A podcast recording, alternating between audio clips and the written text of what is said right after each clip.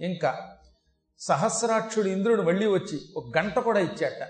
ఈ గంట చేత్తో కూర్చుని టింగ్ టింగ్ అని వాయించమ్మా నువ్వు యుద్ధానికి వెళ్ళేటప్పుడు ఇది వాయించావంటే అవతలవాడి గుండెలు వేదారు ఎత్తిపోతాయి అని ఇచ్చాడు. ఈ గంట ఆయన దగ్గర ఉంది కానీ ఈ గంట ఆయన వాయిస్తే అంత శబ్దం రాదట. అమ్మ దగ్గరకు వస్తే అమ్మ చేతిలోకి వస్తే ఆ గంట వాయిస్తే అది రాక్షసుల గుండెలు కూడా పగిలిపోయేంత చప్పుడు ఇస్తుందిట. అంటే దీన్ని బట్టి శక్తి ఉన్నా ఉపయోగించడం చేత కాని వాడి దగ్గర ఎందుకు పనికిరాదు? రివాల్వర్ ఇచ్చారనుకోండి పేల్చడం చేతి కాని వాడికి ఉపయోగం ఉందిట ఆ మధ్యన ఓ పోలీసు ఇన్స్పెక్టర్ గారు ఎస్ఐ గారి ఇంట్లో దొంగలు పడ్డారట. అన్నీ ఎత్తుకుపోతే ఆయన పై ఆఫీసర్ కంప్లైంట్ ఇచ్చుకున్నాడు. ఏమేం పోయాయి అంటే అన్ని లిస్టు చెప్పాట నీకు సర్వీస్ రివాల్వర్ ఉంది కదయ్యా? మరి దొంగాడు నీ ఇంట్లో పెడితే నువ్వు ఇంట్లో ఉండి ఏం చేసావంటే నేను అంత తెలివి తక్కువ అండి ఏంటండి? ఆ దొంగడు రాగానేనండి దాన్ని జాగ్రత్తగా బీరువాలో అడుగుని దాచేసానండి. లేకపోతే అది కూడా పట్టుకుపోయేవాడండి అన్నట్టు. ఇంక ఇలాంటి వాడు వస్తే ఏమిటి ఉపయోగం నా మొహం? రికమెండేషన్స్ అడ్డదారులు వస్తారు చూసారా? రెండు మార్కులు వచ్చిన ఉద్యోగాలు. అప్పుడు ఏమవుతుంది మరి? ఈ రివాల్వర్ జాగ్రత్తగా బీరువాలో పెడతాట ఎందుకు చెప్తానంటే నేను రివాల్వర్ ఉంది. వాడు ఆఫీసరే ఉపయోగం ఉపయోగించడం చేత కాకపోతే పేల్చడం చేత కానప్పుడు ఏం ఉపయోగం లేదు. మన దగ్గర ధనుస్సున్నా వేయటం రావాలి. ఇంట్లో పదార్థం ఉన్నా వంట చేయడం రావాలి. ఇంద్రుడికి గంట ఉంది. ఆయన వాయిస్తే ఏదో అలా టింగు టింగు టింగు అంటుందన్నమాట. అదే అమ్మవారి చేతికి వస్తే ఆవిడ ఒక్కసారి గంట వాయిస్తే ఆ గంట నుంచి వచ్చే నాదమునకు రాక్షసుల గుండెలు పేలిపోతాయిట. ఇదేం అయికండి? గొంతుకులు ఏమైనా వాడికి ఇస్తే వాడు ఏం మాట్లాడతాడు? మాట్లాడితే ఆ గొంతు ఏమైనా అర్థమవుతుందా మనకి? అదే గొంతుకు దగ్గర కూర్చొని ఇప్పుడు మన గురువు గారు ఉపన్యాసం చెబుతారు అంటే దెబ్బకు ఒకరి సన్యాసం పుచ్చు పారిపోతారు. మైకులో లోపం కాదు మన గొంతుకు కూడా ఉపయోగించాలి కదా. అన్నీ ఉన్నప్పటికీ దాన్ని సద్వినియోగం చెయ్యాలి. అందువల్ల పిండి కొద్దీ రొట్టె ఎలాగో అమ్మవారిని బట్టి ఆ గంట యొక్క శబ్దం ఘంటాం అన్నాడు. ఓ పెద్ద గంటనిచ్చాట ఇప్పుడు ఆ అమ్మవారి రూపం ఉన్నది. ఎలా ఉన్నది? శ్వేతానన కృష్ణ నేత్ర సంరక్తాధర పల్లవ తామ్రపాణితల కాంత దివ్యభూషణ భూషిత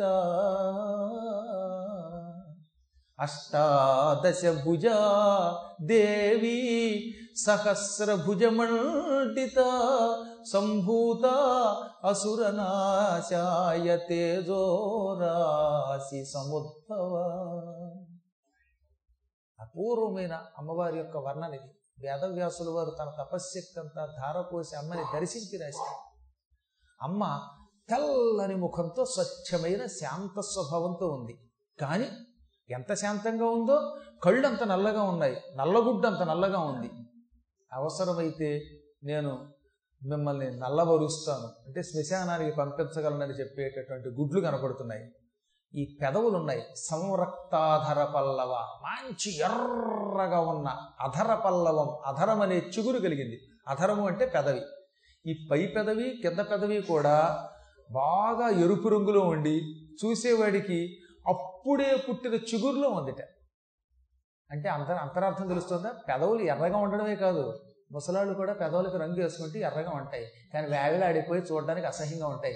చిగురు టాకుల్లో ఉన్నాయనడం ద్వారా ఆవిడ పెదవులు కోమలంగా నవయౌవనాన్ని సూచిస్తున్నాయని చెప్పడం అన్నమాట. అమ్మవారు ఎప్పుడు యువతీమణిలో ఉంటుంది. బాలామణిలో ఉన్నదన్నమాట. వ్యాసులు వారు ఏం ఉపమానాలు వర్ణించారండి వాటిని. తామ్రపాణితల బాగా తోమిన రాగిరేకు ఎలా ఉంటుంది? ఆవిడ చేతులు ఆ రంగులో ఉన్నాయట. మళ్ళీ తోమిన రాగిరేకు ఇళ్ళల్లో పారేసి తోమకుండా ఏడాది తర్వాత రాగి అని పట్టుకొస్తే ఆ రాగి కాదు ఆ రాగిని తోడగానే విరాగం పట్టుకుంటుంది మనకు కూడా. బైరాగి అయిపోతాడో దెబ్బకి. శుభ్రంగా తోమిస్తే పీతాంబరం పెట్టి తోమితే రాగి ఉంటుంది తళ్ళ తళ్ళ తళ్ళ మెరిసిపోతుంది. ఆ రాగి రేఖ ఎలా ఉందో ఆవిడ అరిచేతులలో ఉన్నాయట. తామ్ర పాణితల. పాణితలం అంటే అరచేయి ఈ మధ్య భాగం. ఇది చక్కని తోమిన రాగి వలె ఉన్నది. ఆ వర్ణములో ఎర్రగా ఉన్నది. కాంత. సౌందర్యవతి యువతి. దివ్యభూషణ భూషిత దేవతలిచ్చిన ఆభరణములతో నాశనము లేని ఆభరణములతో వెలిగిపోతుంది. దివ్యభూషణములు కాకుండా మన భూషణములను ఎందుకు అనలేదు తెలుసా? మన గొలుసులు కొంతకాలం పోయాక మన గొలుసు అవునో కదా మనకే తెలియట్లే. మంగళసూత్రం వేసుకుని ఒక ఆవిడ వస్తే అది నల్లగా అయిపోయి చూడడానికి ఎలా ఉందన్నమాట? బహుశా ఇది ఏమన్నా నకిలీదేమో అనిపిస్తుంది. నకిలీ నెక్లెస్లా అనిపించకూడదు. దివ్యాభరణములు ఉన్నాయే వాటికి మళ్ళీ మళ్ళీ మనం దాని అంటే మెరుగు పెట్టవలసిన అవసరం ఉండదు. మెరుగు పెట్టవలసిన అవసరము లేకుండా ఎప్పుడూ కాంతి తగ్గిపోకుండా ఉండే ఆభరణములను దివ్యాభరణములు అంటారండి.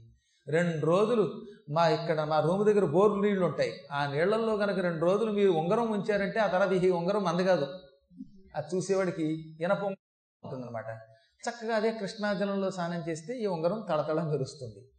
ఏ నీళ్ళు పడినా ఉప్పు నీరు పడినా పప్పు నీరు పడినా చెత్తా చెదారం పడినా కాంతి మాసిపోకుండా తళ్ళ తళ్ళ మెరిసిపోతూ ఉంటే వాటిని దివ్యాభరణములు అంటారు. దేవలోకంలో ఉన్నటువంటి బంగారమునకు భూలోకంలో ఉన్న బంగారానికి అంత తేడా ఉంది. ఇక్కడ బంగారం తొందర తొందరగా కాంతి పోగొట్టుకుంటూ ఉంటుంది. ఇక్కడ బంగారం అరుగుతుంది తరుగుతుంది. డబ్బు ధర కూడా పెరుగుతుంది లేక విరుగుతుంది. కానీ అక్కడ బంగారం అలా కాదు. సర్వకాల సర్వావస్థలలో ఒకే కాంతితో కొట్టొచ్చినట్టు కనపడుతుంది. నాశనము లేని బంగారం అది. దానికి తరుగుదల ఉండదు అరుగుదల ఉండదు విరిగిపోవడం ఉండదు. అటువంటి ఆ బంగారముతో తయారు చేయబడిన ఆభరణములు దివ్యాభరణములు. ఆ దివ్యాభరణములతో భూషిత అలంకరింపబడి కనబడుతుంది. అమ్మవారు అలంకృతురాలై ఉన్నది. అష్టాదశ భుజాదేవి. పద్దెనిమిది చేతులు ఉన్నాయి ఇందాకే చెప్పాగా మీకు? కానీ చిత్రం ఏంటో తెలుసా? వెంటనే పక్క పాదం వినండి. అష్టాదశ భుజాదేవి సహస్ర భుజమండిత. ముందు పద్దెనిమిది చేతులతో పుట్టిందిట. చూస్తూ ఉండగా పద్దెనిమిది చేతులు మాయమైపోయి సహస్ర భుజమండిత. వెయ్యి చేతులు అయ్యాయి. రాక్షస సంహారం కోసం ఆవిడ మళ్ళీ చూస్తూ ఉండగా వెయ్యి చేతులు. వెయ్యి చేతులు అంటే కేవలం వెయ్యని కాదు. సహస్ర శబ్దమునకు సంస్కృతములో ఏ గ్రూప్ ఆఫ్ గుంపు చేతులు లెక్క లేకుండా ఉన్నాయి. అనంత హస్తములు అనంత శిరస్సులు అనంత పాదములు. అనంత నేత్రములు. అందుకే సహస్ర శీర్షాదేవి సహస్రాక్షి సహస్రపాత్ అంటోంది వేదం తల్లిని గురించి. వేలాది శిరస్సులతో వేలాది పాదములతో వేలాది నేత్రములతో ఉన్న తల్లి నన్ను రక్షింతువుగాక. ఇప్పుడు ఇంతకీ ఇన్ని చేతులతో ఉన్న తల్లి ఎందుకు పుట్టింది? సంభూత అసురనాశాయ రాక్షస సంహారం కోసం పుట్టింది. దుష్టబుద్ధిని నాశనం చేయటానికి శిష్టుల్ని రక్షించటానికి అధర్మం అణచివేయడానికి ధర్మాన్ని పెంచటానికి పుట్టింది. ధర్మం ఎప్పుడెప్పుడు నాశనమవుతున్నా అప్పుడు ఆ తల్లి ఆవిర్భవిస్తుంది. తానో తన యొక్క అంశలతోటో ఎవరో ఒకరిని సృష్టిస్తుంది. అధర్మాన్ని అణచివేస్తుంది. ధర్మాన్ని సంస్థాపన చేస్తుంది. ఇందుకోసం పుట్టినావిడ తేజోరాశి సముద్భవ కాంతి నుంచి పుట్టింది. తమస్సుని నాశనం చెయ్యాలంటే చీకటిని నాశనం చెయ్యాలంటే కాంతి కావాలి. రకరకాల కాంతుల యొక్క సమాహారం కలయిక కాంతుల యొక్క ముద్ద అమ్మవారు. ఆరోగ్యం కోసం నవధాన్యములను పిండి చేసి ముద్ద చేస్తారట. దేశానికి మానసిక ఆరోగ్యం రావడానికి అమ్మవారు ఏం చేస్తుందన్నమాట? ఇంతమంది దేవతల యొక్క కాంతిని కలిపి ఒక ముద్ద చేసుకుని అందులోంచి ఆవిర్భవిస్తుందట. ఈ నవధాన్యాలు ఈ రకరకాల పిండి ఎందుకు తింటున్నాం మనం? మనకి విటమిన్లు రావడానికి ఆరోగ్యం రావడానికి.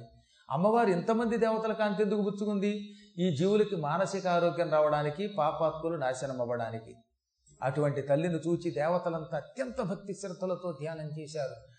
యస్యా పరతరం నాస్తి సైషా దుర్గా ప్రకీర్తిత. అమ్మని దుర్గా భద్రకాళి కుముద విజయ వైష్ణవి చండిక శారద నారాయణి ఈశాన అంబిక ఇలాంటి నామాలతో స్తోత్రం చేశారు. ఎందుకు ఒక్కొక్క నామం వచ్చింది? అంటే అందులో ముందు దుర్గ. యస్యాహ ఎవరికంటే పరతరం నాస్తి పైన ఇంకో గొప్పది లేదో ఆవిడ దుర్గ. అంటే దుర్గ అంటే ఈవిడి కంటే గొప్ప శక్తి మరొకటి లేనిది అని అర్థం. దు అనే అక్షరమునకు పరాకాష్ఠా శక్తి. అది లేదు గనక ఆవిడ కంటే గొప్ప శక్తి లేదు గనక ఆవిడొక్కతే శక్తుల్లోకి గొప్ప శక్తి గనక దుర్గా. దుర్గా అనే శబ్దమునకు అసలైన అర్థం ఏమిటనమాట? తనను మించిన మరొక శక్తి లేనిది. తానే సుప్రీం సూపర్లేటివ్ డిగ్రీ అనమాట. రెండోది ఏమిటట తాం దుర్గాం దుర్గమాం దేవీం దురాచార విఘాతినీం నమామి భవభీతోహం సంసారార్నవతారిణీం అని అమ్మవారి యొక్క శీర్షం చెబుతోంది. దేవి ఉపనిషత్తు చెబుతున్నది. అనగా దుర్గా దు అంటే పాపము. దానిని నాశనం చేస్తోంది గనక అమ్మవారు దుర్గ. మహాపాపములను తొలగించినది. దుమ్ దురితం హరతీతి దుర్గా. దుమ్ అనే అక్షరమునకు పాపము. దానిని నాశనము చేస్తున్నది తొలగిస్తున్నది కాబట్టి దుర్గా. దుర్గా అనగా సకల పాపములను నాశనము చేయనిది. తల్లి తల్లి అని ఆవిడ తలుచుకుంటే దుర్గా అంటే మన పాపాలు ఆ క్షణం వరకు చేసిన పాపాలు నేల మీద వేసి రాపాడిస్తుంది. ఇక మళ్ళీ మనకి పాపం లేకుండా చేస్తుంది.